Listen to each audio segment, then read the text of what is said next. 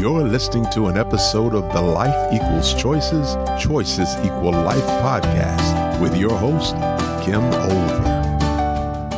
This is Kim, and welcome to the one hundred twenty-fourth episode of Life Equals Choices, Choices Equal Life. If you like today's episode, be sure to leave me a review wherever you listen to your podcasts and share with your friends on social media. Just don't forget to tag me at Olver International. Today, I'm excited to continue the conversation on leadership. I'm thrilled to have my friend and marketer here to talk with us about the plethora of things she has going on in her life. Marie and I connected immediately. I love her energy. She's brilliant, and she cares about others and their success. For more than twenty years, Marie revolutionized small business marketing and sales in the Chicagoland area and nationally with her no-nonsense sales and marketing approaches and speeches. As her career and agency have evolved into one as an international changemaker, her personal story has made her journey something more than just success for herself and her clients. Marie's ability to tell her story of dreams coming true and unimaginable loss gives her the ability to connect to audiences at every level, causing the kind of change that's felt long after the event is over. Her stage presence is filled with joy, connection to the audience, and the kind of impact that only comes from true authenticity.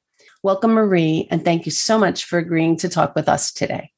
And that was the best introduction I've ever had. I'm, I'm podcast hugging you. Well, I'll hug you back, darling. Really, I'm thankful that you're here and you're willing to share what you know, because you know so much. So I know we kind of connected on many levels. One was that club that neither of us wanted to belong to, the Widows Club, but that wasn't really what connected us. It was the energy and your desire to learn more about the work that I do and to provide me opportunities. I'm wondering when you first learned that your choices were your best tools for success, as we talk on Life Equals Choices, Choices Equal Life podcast. When I was young, our family was fairly tumultuous. My father was an alcoholic. My mother became disabled when she was pregnant with me. So there was a lot of responsibility on my shoulders.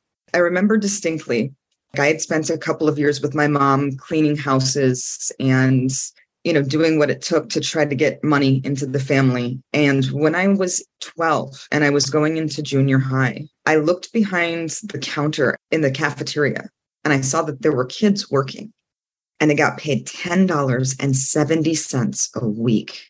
Mm. And I thought, I can choose to sit with my friends, which at that time I was a kid with buck teeth, bifocals, braces, a perm, and a Jesus t-shirt. So the friends were limited. Or I can go work and I can have extra money to do what I want. I can help my mom. I can go to the mall. Ooh, the mall in the nineties. Mm. But it was the recognition that I have the ability to impact this situation. From that point on, I worked. Sometimes I chose work over school. Sometimes I had to realign those choices because I went to a very prestigious arts academy in Las Vegas that you had to go to school an extra three hours a day. You had to have a B plus average. Then you had rehearsals and this, that, and the other. And so I would often go to school from five thirty in the morning when the bus picked me up until seven or eight at night. Wow. And still work a full-time job. Learning very early that what I wanted was going to require me to choose what I was going to invest my time in. What a great lesson at such an early age, almost too early to be making that kind of realization. But I'm sure it served you well as I watch you constantly contributing. I don't even want to call it working because I've seen you work and I know that surely there are some things you work at, but most of what you do looks like joy in your life. You get paid for it, which is the big benefits for that. Those choices at, at an early age seem to have really paid off for you. Yeah. And when I started with my sales coach, one of the books that we worked through was Jack Canfield's Success Principles. Very first chapter says, take one hundred percent responsibility for your life. We have read that book every year since. It's such a place to orient. People are kind of shocked when they're like, what do you mean take one hundred percent responsibility? Stuff happens to you. Yeah, stuff is going to happen all over you, but you get to choose your response. If event plus response equals outcome, there's really only one person that can be responsible for it. And if it's me, then it's going to be me. And that's awesome because it's frustrating and it's freeing. It's frustrating because you have the work to do. It's all up to you, but it's freeing because you're one hundred percent in control of what you do. You don't have to wait around for other people to fix things for you. You get to do it yourself. That's a big, big message in choice theory as well, one hundred percent responsibility and choices. So you've known a little choice theory without knowing about it. So Marie, I know you make lots of choices in your life, but can you share with us what was the most difficult choice you ever made? Mm. When my life partner, the love of my life, my business partner, passed seven months after we opened our family business, I had about three weeks to figure everything out. And I had to choose if I was going to keep going and if I was going to take the curriculum that he and I spent ten years building on how to sell from a place of professional love and teach his classes, speak his words, and take his role. And that that was heavy. Yeah. And I decided that the world would be less if I didn't continue, if I took this message away. A lot of people have asked me if I was trying to keep his legacy alive. The answer for me has always been no. He made his legacy. We made something that will change the world. And that is what I'm going to walk forward with. There were points where it felt like a choice. And there were times when I felt like it was the only choice I could make, because I still had to support our daughter and keep things moving. Honestly, it really wasn't until about three years later that somebody said, that was a choice. You didn't have to do that. There are lots of people that handle the loss of a partner very differently. But at that time, it never dawned on me that I was choosing to move forward. It wasn't a smooth path, but it was forward. Right. And you did it all while you were in serious grief. Wasn't like you were able to take a pause and just sit in that for a time. From a choice theory perspective, I love that story, Marie, because you're in a situation where you're one hundred percent powerless as far as the death of your partner. You have no power there, but the power that you had was in the work. And you were able to dive into that and feel powerful again. It may have taken some time for you to get to that place, but knowing you and knowing how powerful you are, that was a choice that you really needed to make for your sanity. I'm really glad you did it. We would have never met. It was filled with blessings when I look back, but learning how to grieve on brand in public so that you don't lose the entire business and lose the faith of your customers and your network was a unique experience. I had to choose things like putting into our employee manual that tears are going to happen here. I'm not going to create a situation where I can't fully show up because I don't want to live an inauthentic life. I want to be able to be vulnerable with my team and vice versa. We grow a lot together. When I decided to simply make it part of the culture that you show up as you are, you have people here that will love and support you. It dramatically changed the business. Yeah, it's that authenticity we talked about in the introduction. You have it in spades. One of the things that I'm sure has been a challenge is raising Lily. You got to do that alone in the beginning, and I know that you may have received some help along the way, but then comes this crazy COVID pandemic, and you have a trillion other things going on. How did you balance all of that? Frickin' poorly. Um, That's not true. It was such an interesting situation because you're sitting there with your child who is trying to navigate, at that time it was the Chicago Public School District, which was a misery. And she can see me, but she can't access me because I'm in the middle of a call, I'm doing a podcast, whatever it is. At that point, we had lost Jim, and then we had lost my best friend, Laura, who was living with us and helping me raise her within like sixteen months. And so our entire chosen family was gone. And I realized that mentally, I was not really doing okay. After everything I had been through, this felt like it was going to push me over the edge. It literally took one of my business girlfriends reaching in like I was drowning, making one last sweep under the water and grabbing my hand. And she said, Marie, you've been an entrepreneur since you were twenty-two. Why the hell aren't you choosing your life now? And it hit me. I forgot I had choices. I had had so many of them taken away. I forgot I had choices. And so I pulled Lily out of school and created a homeschool curriculum. If she's going to spend two hours with a teacher during the entirety of her school day, I can do two hours before dinner and she'll have the same experience and probably more. And so I started to look for ways to mold things around what my life needed. Then I saw the feminine recession and I literally broke. I lost it.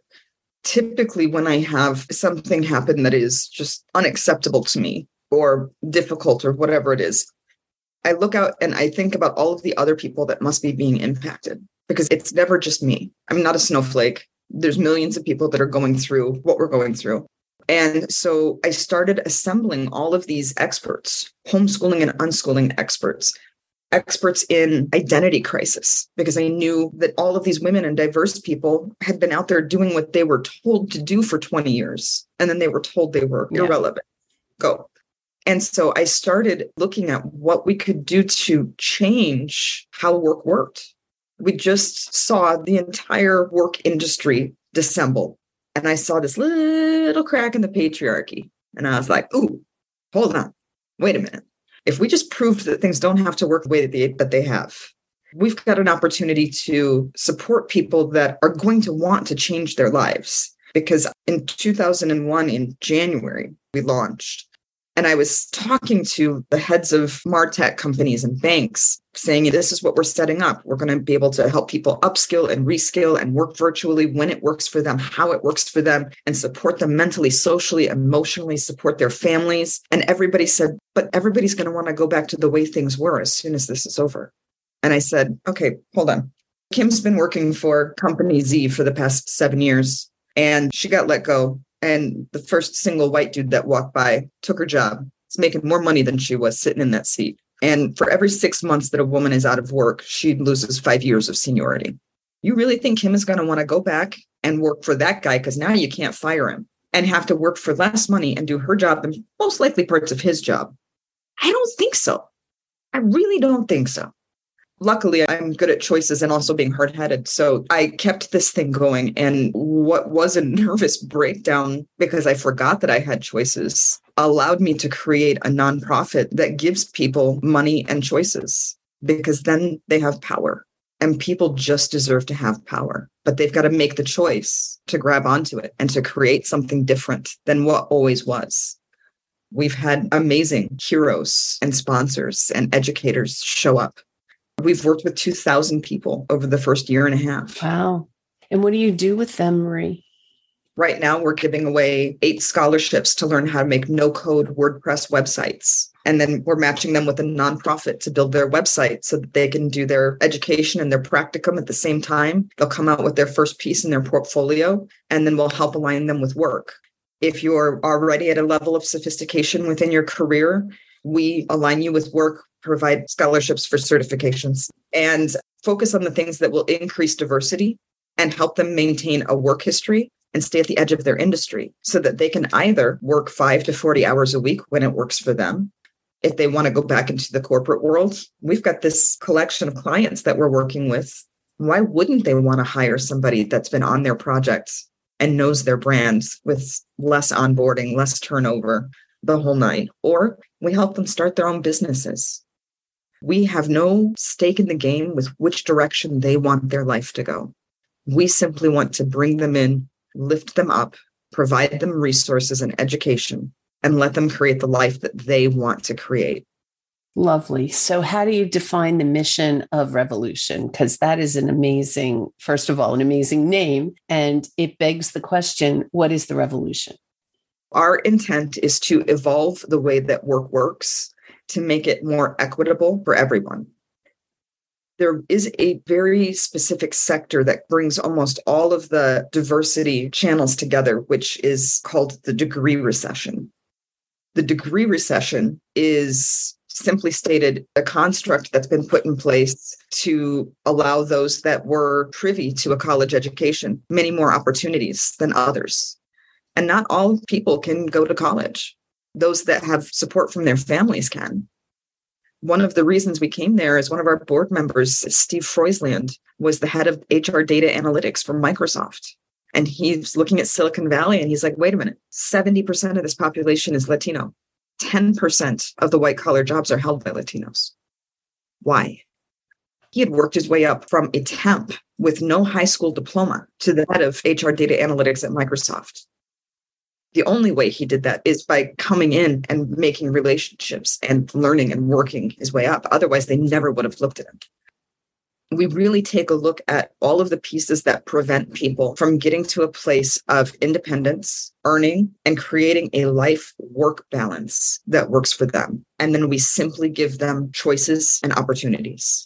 We work with great freelance recruiters. We work with an amazing cadre of partners that are there to support, but they have to make the choice. You can provide the opportunity, but you can't do the work. They have to do the work and make the choices. Exactly. Awesome.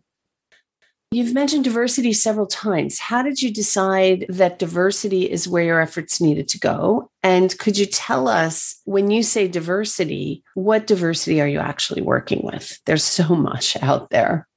So much. I came into this world in a little white woman suit. That's just how that happened for me. But when you truly look into feminism, which was something I had never considered two years ago, feminism is inclusive of everyone. It's not set up to suppress parts of society. I started looking into different pieces. Like, one of the things that's very high on my radar right now is that Latinas make seventy cents on the dollar. And it's because there's a cultural norm where they're raised not to ask for more and to just be happy with what they have. And it's costing them dearly. But it's also a way to keep them in place and make sure that they don't supersede the family structure. So I started looking at the different sectors of beliefs and challenges within the ethnic diversities. I have a client who builds these amazing wheelchairs that are very, very thin, so you don't have to alter your house to have a wheelchair in it. And I started going to abilities expos and seeing the incredible spirit and diversity within the differently abled community. That was really eye-opening for me. When we look back at the numbers, women were the first to go during the pandemic. But then it was diverse persons, disabled persons, persons that were overweight were disproportionately let go. I started looking at this swath of diversity and the resources that I have, because I've worked with incredible business owners for more than twenty years. And so we started taking in all of this information and all of these different support structures that can take care of people where they are and create true equity. Equity is different than equality. Oh, yeah. Equity brings it to a level where everybody is lifted up, no matter their station. It gives us that even playing field. When I looked around after the pandemic and saw that everything had burned to the ground, I was like, ooh, look, we can grow something wild and beautiful and different that praises and uplifts the parts of society that have been suppressed. That's where I started my journey. I love it. You know, I love it. I do a lot of work in the diversity field myself. So I love that that's where you're focused revolution. So Marie, how did you get to be so amazing? Ah. Not amazing. I think I just talk a lot. I don't think that's true. One of the things that definitely attracted me to you is we have similar minds. We do different work, but we have similar minds. You see a need and you want to fill it. I see a need. I want to fill it. It doesn't matter how many other projects we have on our plate. We want to help. I can tell you why you're awesome. You may not be able to tell me, but I can tell you. I love the fact that you are not someone who just sits in your corporate office, which happens to be in your home, right, where you sit and you direct the activities of the people that work with you. You're somebody who finds people that really want to invest in themselves, and you show them the way to do that. And you help people grow and expand and become more than they thought that they could be, which is why I think you're awesome. Plus, you're mother to Lily, and I think you do a good job with that. I haven't actually seen you do it, but I believe that you do a good job there. The fact that you're alive, so I'm winning. Yes, right. I, that's what I said. If my kids live to be eighteen, I've done remarkably well. They tried to kill themselves multiple times in their childhood. So yeah, that is definitely the goal of parenting. Let's get them to eighteen alive and well. I'm done with all the questions I had for you, but I want to ask, is there something that you'd like to add that we didn't already cover? One of the things that has changed my life is working with Olver International.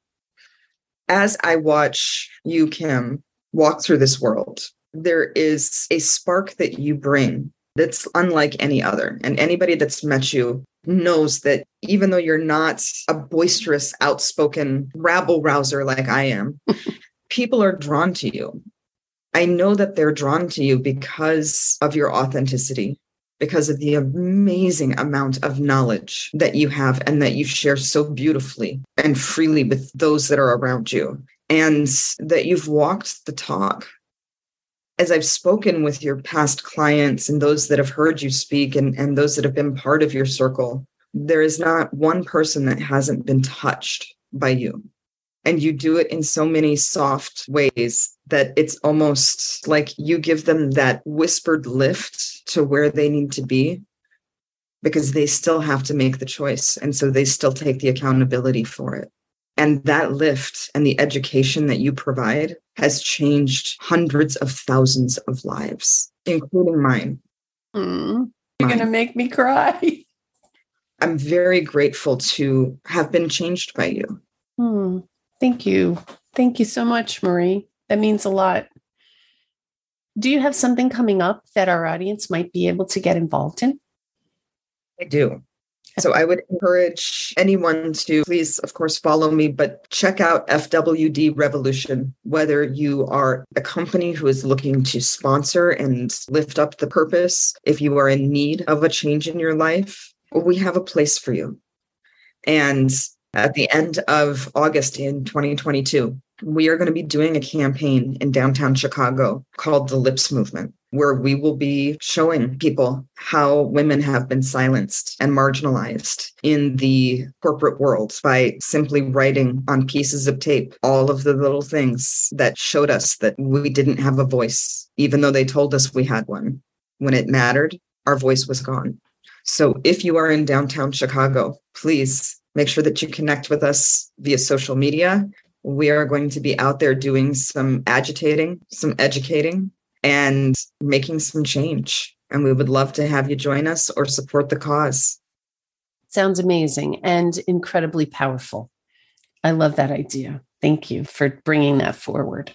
If people want to get in touch with you for more information, how would they reach out? You can find us on every social media platform under F W D Revolution. You can email me at Marie at F W D revolution dot com. We are blessed by every single person that connects with us, and we make sure that you get blessed right back. Come join the movement, because I don't think we should go back. Let's move it forward. Let's change the way that work works. Changing the way that work works. I love that. I really appreciate you joining us today, Marie. It's been so refreshing to talk to a business leader with the level of passion and purpose that you possess, and authenticity. I hope you enjoyed today's podcast, and remember to leave a review and share with your connections on social media. I also hope you'll join me next week when I'll be interviewing Kimberly Hambrick about value-based servant leadership. I'm looking forward to it. Talk with you then.